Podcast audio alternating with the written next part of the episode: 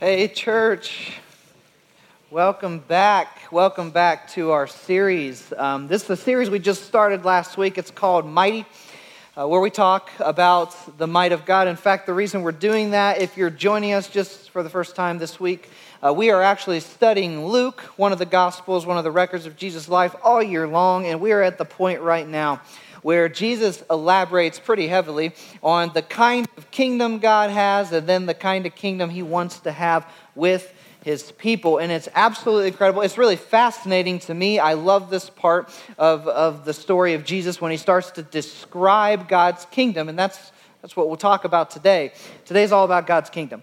Uh, maybe you have questions about God's kingdom. In fact, maybe you have concerns about what God's kingdom is, what it's like. We're not going to address all of them today, but what we're going to do is we're going to address the most important part about the kingdom of God.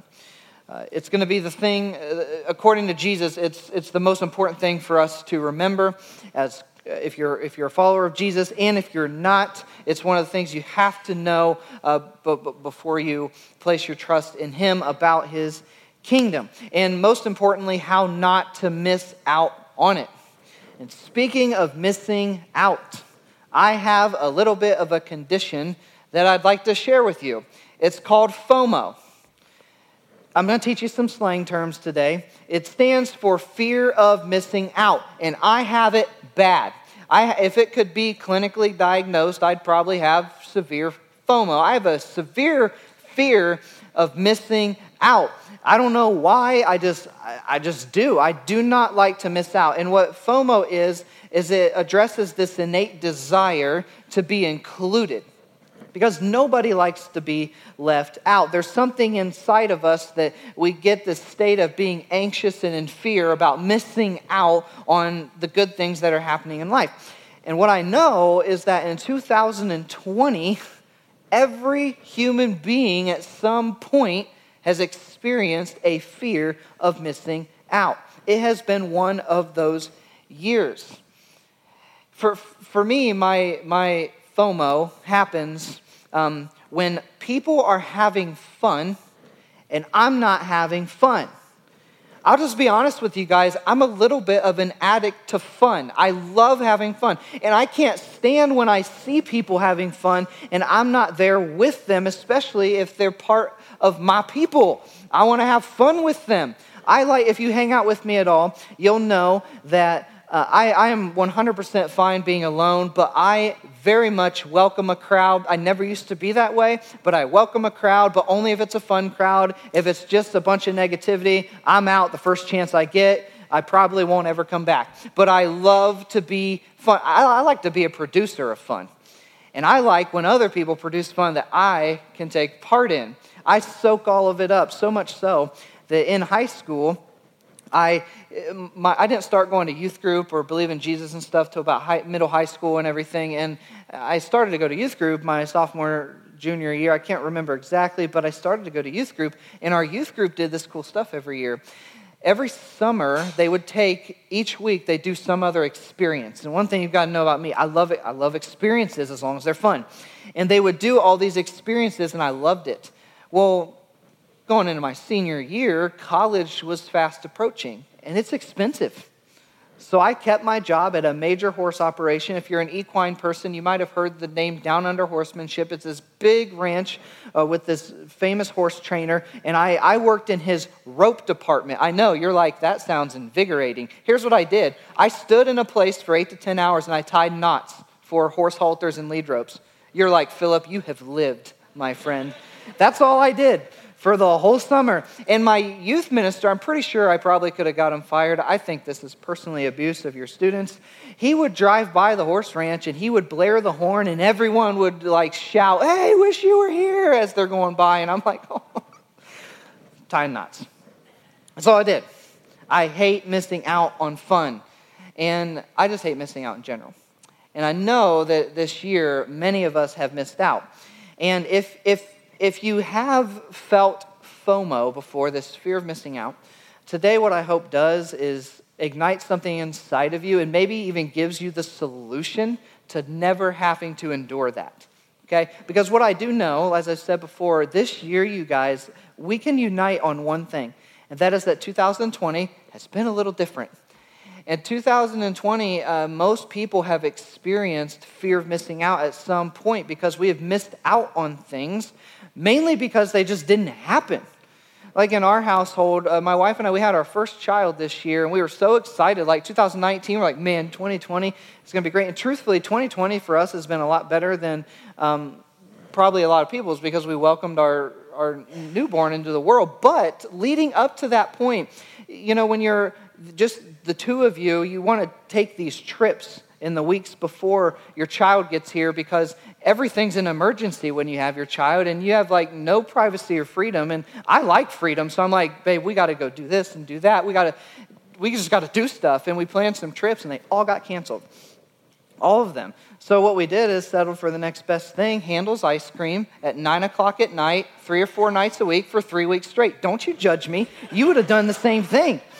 So that's what we did. And another thing we, we feel like we've missed out on um, COVID really made uh, the, the having a baby like really interesting because what we had to do, we were told, like, you cannot have, and you know, there's so many varying views. We're going to trust the people that delivered the child. So we're like, what do we do? They said, listen, you should be careful anyways, but for the first two months, you really shouldn't have anyone around her that hasn't been able to quarantine for two weeks. I'm like, how can we even ask people to do that? Three people got to see her for the first several weeks of our life, and we felt like people were just missing out. Grandparents, aunts and uncles, siblings were just missing out on some of those milestones, and they wanted so bad to be a part of it. And now, like thinking of sending her to daycare, like as a dad, I'm, I'm little. I didn't. I knew I'd be protective. I just didn't realize how protective. And it's like, you, what if you miss more milestones? What if you can't? It's this fear of missing out. You've felt it, haven't you? What is it for you? It may not be that, but you felt it. And maybe even right now, you feel this fear of missing out. And this year is probably one that it might be elevated a little more than others because whether there's a pandemic or not, a lot of us fear missing out on if it's your job, a promotion. You don't want to miss out on getting a promotion or on taking an opportunity that might mean better pay or just more joy. You have a fear of missing out. Um, for, for a lot of parents, I know I was in youth ministry for a long time, and I, I heard parents talk about this fear that they had when they were working so much of missing out on the kids' sporting events, these, these, uh, these things that they could do, their graduations, stuff like that. You don't want to miss those moments, especially as it gets closer to that child leaving, you're like, parents just really don't want to miss out. You have this fear of missing out. And for a lot of people, it's when you bury someone that you love. Every time that's happened in our family, I always stop and think, and, and I know you've done this too, of the times that you wish you would have not missed out on, the times you wish you could reclaim, the times you wish you would have been there when you weren't able to. We have a fear of missing out, no matter if there's a pandemic or not. It's just part of who we are. You know, we chase the American dream because we want to experience all that life has to offer. Oftentimes, we give our American culture a bit of a bad rap, but when it comes to fear of missing out, we're kind of designed that way. Not in the way that most pursue it in America, but we are literally designed to not miss out especially when it comes to the goodness of God. Especially when it comes to the goodness of God and the things that God has in store for his people. We are literally, by design, if you read the very beginning of Genesis, designed to not miss out on the goodness and the fullness of life that God, only God, provides. But we do so all too, all too often. Um, instead of a fear of missing out, there's many of us who intentionally miss out. Even if we follow Jesus or not, it doesn't really matter. A lot of us intentionally miss out because we'll pursue things that we think are better than God's best. And, and then there's, there's often many of us, and, and I know you've been there, I've been there, where we unintentionally miss out on God's best because we never got it when it was taught, or no one ever even showed us what the best was. And we missed it and, and we're designed to not miss it. For many followers of Jesus, I find this really ironic that as for a people who are designed to never miss out on things, on the goodness of God, we do so all too often. We miss it. We miss God's kingdom right here, right now, what He's doing and how He's moving. We miss it all too often. But today is a hopeful message because today we're going to talk about how we can never, ever miss it again. But for many followers of Jesus, we get distracted. And dare I say, we even over identify oftentimes with things that have no business of informing that relationship with Jesus. Things like unhealthy spirituality, rugged religion versus a deep and intimate relationship with God and other people, opinions over loving others across the dividing line. We over identify with many things. I do it, you do it. We can agree that we get distracted. So, how? How do you make sure you never again miss the goodness of God? How do you make sure you, you gain perspective among the noise? What happens when we actually see, are able to see the goodness of God? So, what I'll do is I'll just give you the solution up front. Then you can, you can nap, or if you want, you can tune in, and we're going to see why this is the solution and what it means for us who follow Jesus through the stories he tells today. So here's the solution, just right up front. In order to make sure you never miss out on the goodness of God, you have to do this be unbelievably intentional about all that God is doing around us, through us, for us, and for others. I'll say it again because it's so, so important. To not miss out on the goodness of God, we have to be unbelievably intentional about all the things God's doing around us, through us, for us, and for other people. There it is. Now, I'll show you why in our story today. God's kingdom literally cannot be missed. And here's why I know that.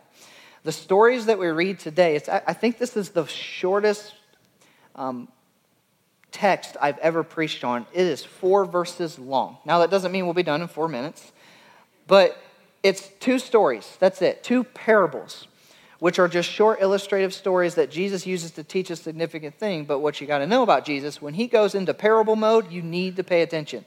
Every time he says, something is like, or he says, or the text says he tells them this parable. We have got to dial in because Jesus taught that way. Some of the most invigorating, life changing, life, all, all that, it's in parables. And Jesus tells two parables, they mean the same thing. And the reason he tells them was he sensed that the crowd present missed what just happened.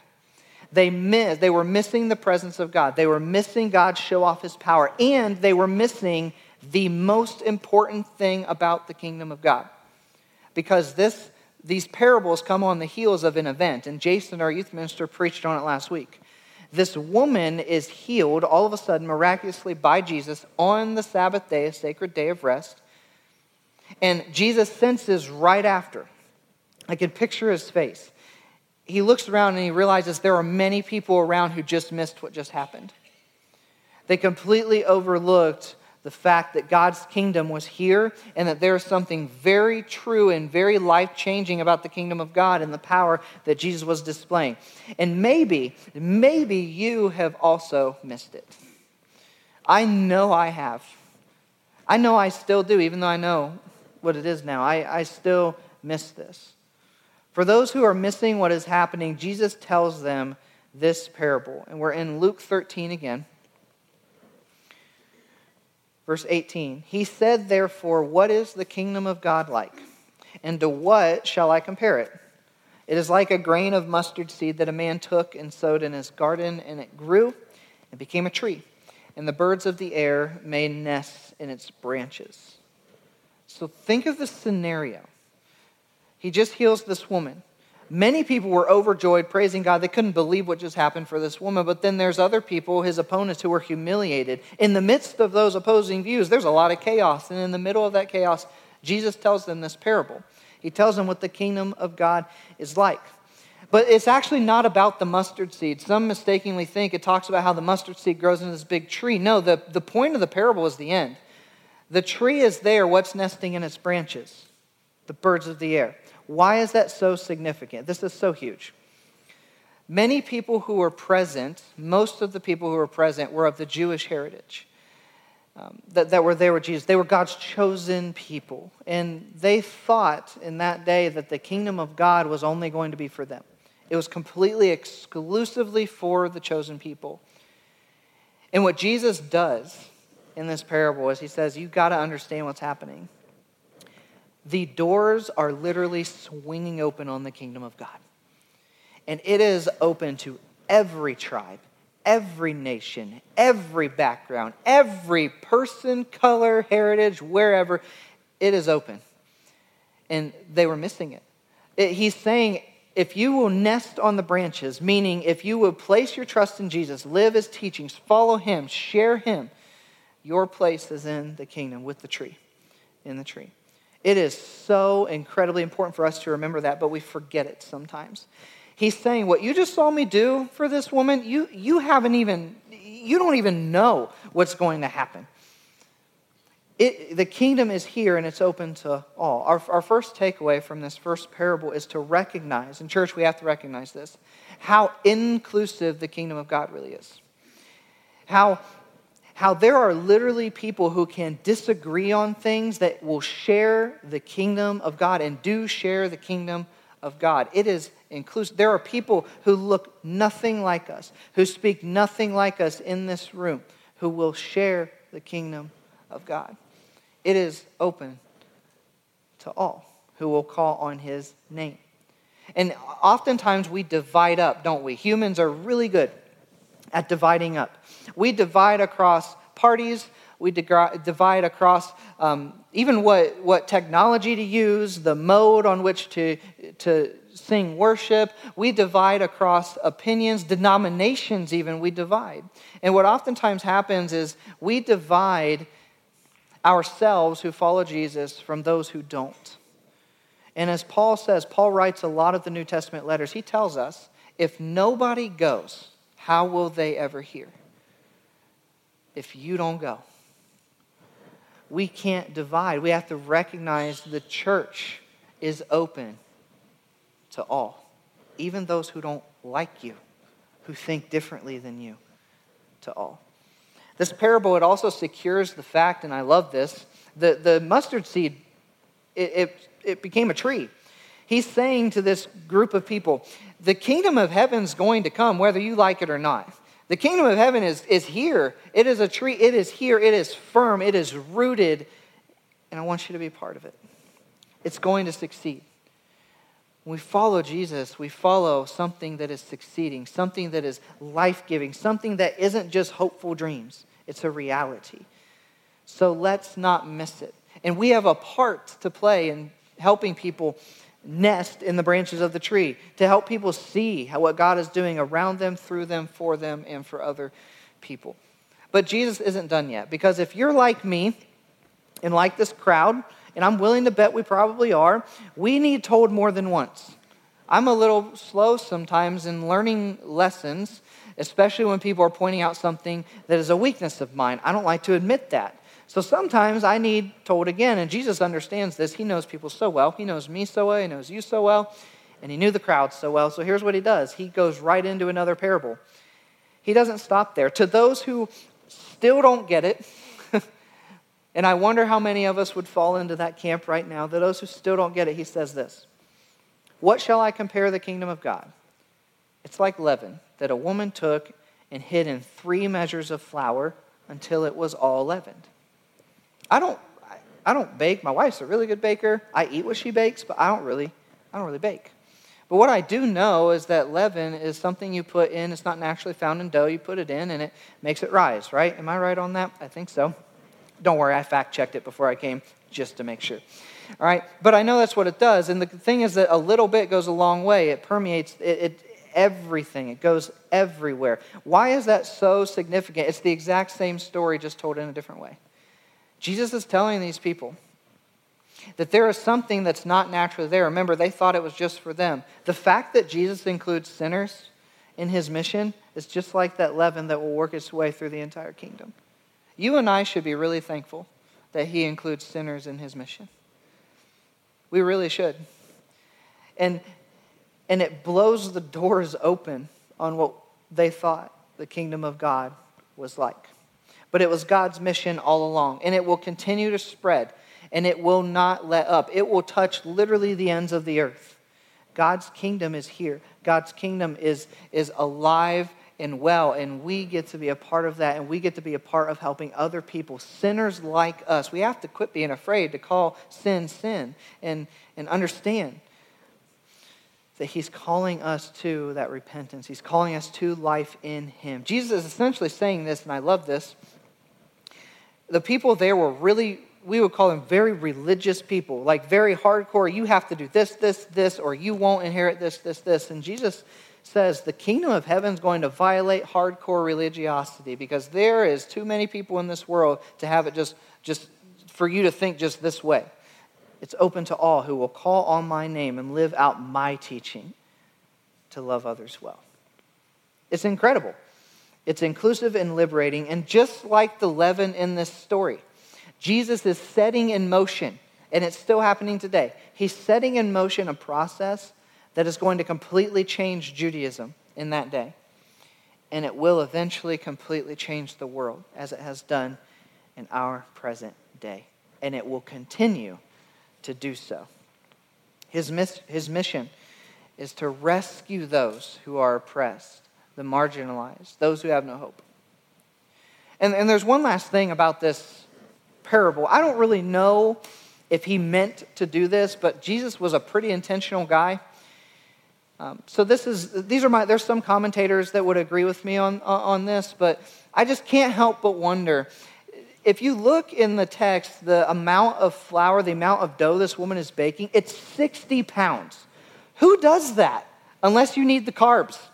Like, you don't make 60 pounds of dough unless you're expecting a party. And you know me, when I think party, I'm like, am I invited? Can I have some fun?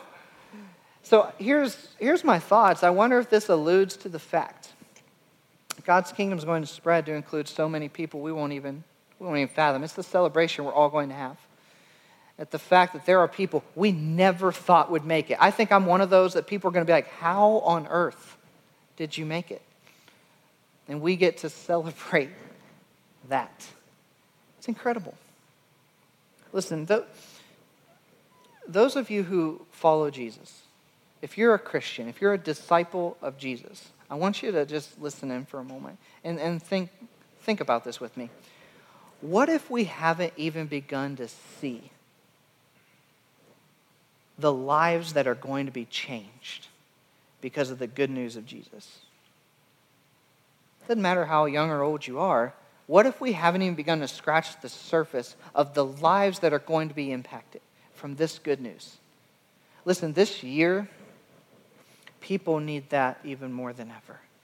And we get to share that with them. I don't know about you, but that fires me up. That is a party with my name on it to help people understand that there is hope beyond disagreement, beyond confirmation bias. There is hope beyond all that that transcends anything we can understand.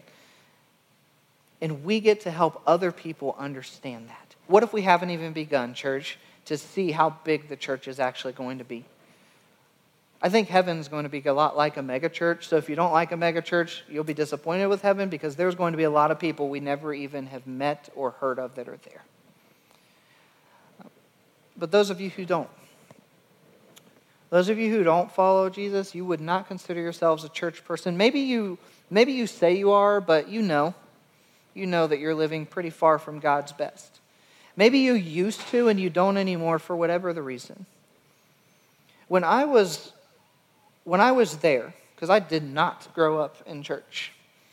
But when I was there, it blew my mind when I started to understand, when people started to describe to me, and it was described to me this way that Jesus literally came and died just for the chance I would accept, just for the chance I would say, Yes, I'll follow. I think someone once told me, I forget who it was, but someone once told me or they told someone around me that heaven's just not complete without them. That just really resonated with me. Who am I that heaven wouldn't be complete without, without me, without, without you? He, he wants his children. But the sad thing, and we're, going to talk about this next week, so do not miss next week, but the sad reality is according to Jesus, the road is narrow and few will find it. Yes, there will be a lot of people in heaven, a lot of nationalities, people, areas of the world we would never expect, but few still find it. So, how can we make sure we never miss all that God is doing around us, through us, for us, and for others? And that's where our message lands us today. We have to end with these four areas. Let's start with around you. How can you be unbelievably intentional about what God's doing around you? You guys, look around. There, there is darkness, yes, but why do we fixate on it? When there is so much good, if you look, th- this is a year where God's people have done some stupidly and crazy things for the kingdom of God, and it's worked. There are stories that don't get told enough because they get drowned out by the negative voices. Tell those stories. Look around you and see what God is lining up for you and I to do as followers of Jesus. What a time for those who preach unity to practice unity as, as this year. What a time. Look at what God's doing around you and take advantage of it. Be a part of that. What about through you? Oh, you guys, think about what God is doing through you. You've got to be so intentional about this.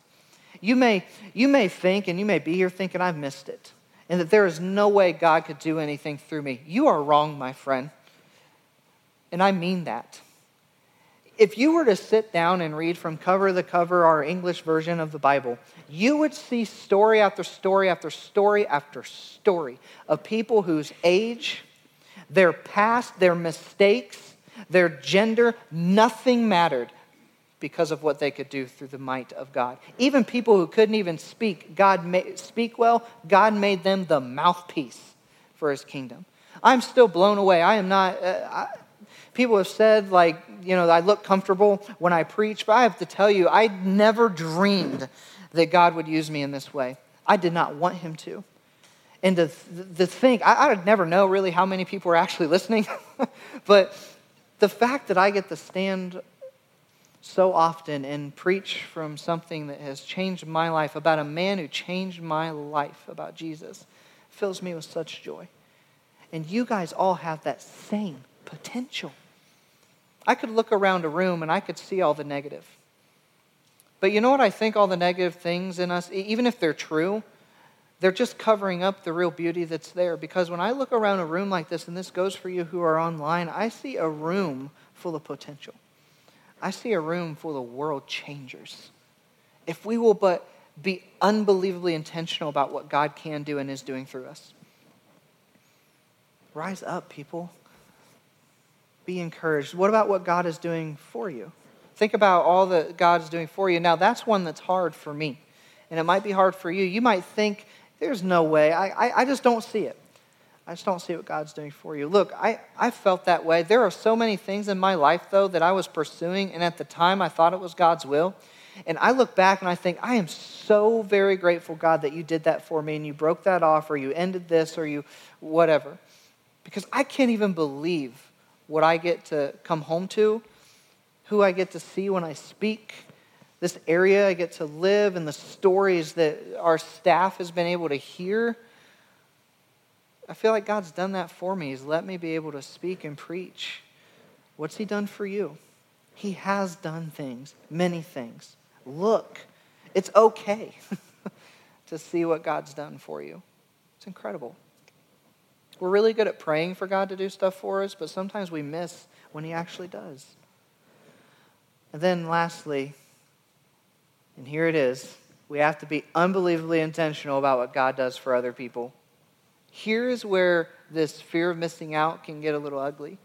When we look at other folks and we see the way God's blessing them, and instead of rejoice, we lament. Instead of be thankful for that, we wish He would have done that for us. Kind of our nature. Like, man, I wish I could do that. I wish I... comparison is a losing game, my friends. What if we what if we changed it a little bit though? What if we were to look at other people and celebrate what God's doing for other people, but also help them recognize what God's doing for them. Can you imagine what that kind of world would be like? If followers of Jesus worked so hard, not just to, for God to do stuff for us, but help other people see what God's done for them and then celebrate it. Celebrate it. Technically, we're a people who should be able to party really well and celebrate with people. So let's do that. You guys, if, if, you're, if you're even listening, like I said, I really never know. I hope you're encouraged today. I hope you're encouraged and that you decide you're never going to experience fear of missing out because you are too invested in the action to miss out on the action.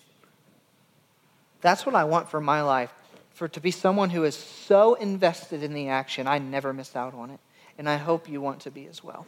Because I'm telling you, God's kingdom is alive and well, and it's moving and it's doing some crazy, incredible things, even in the midst of great darkness.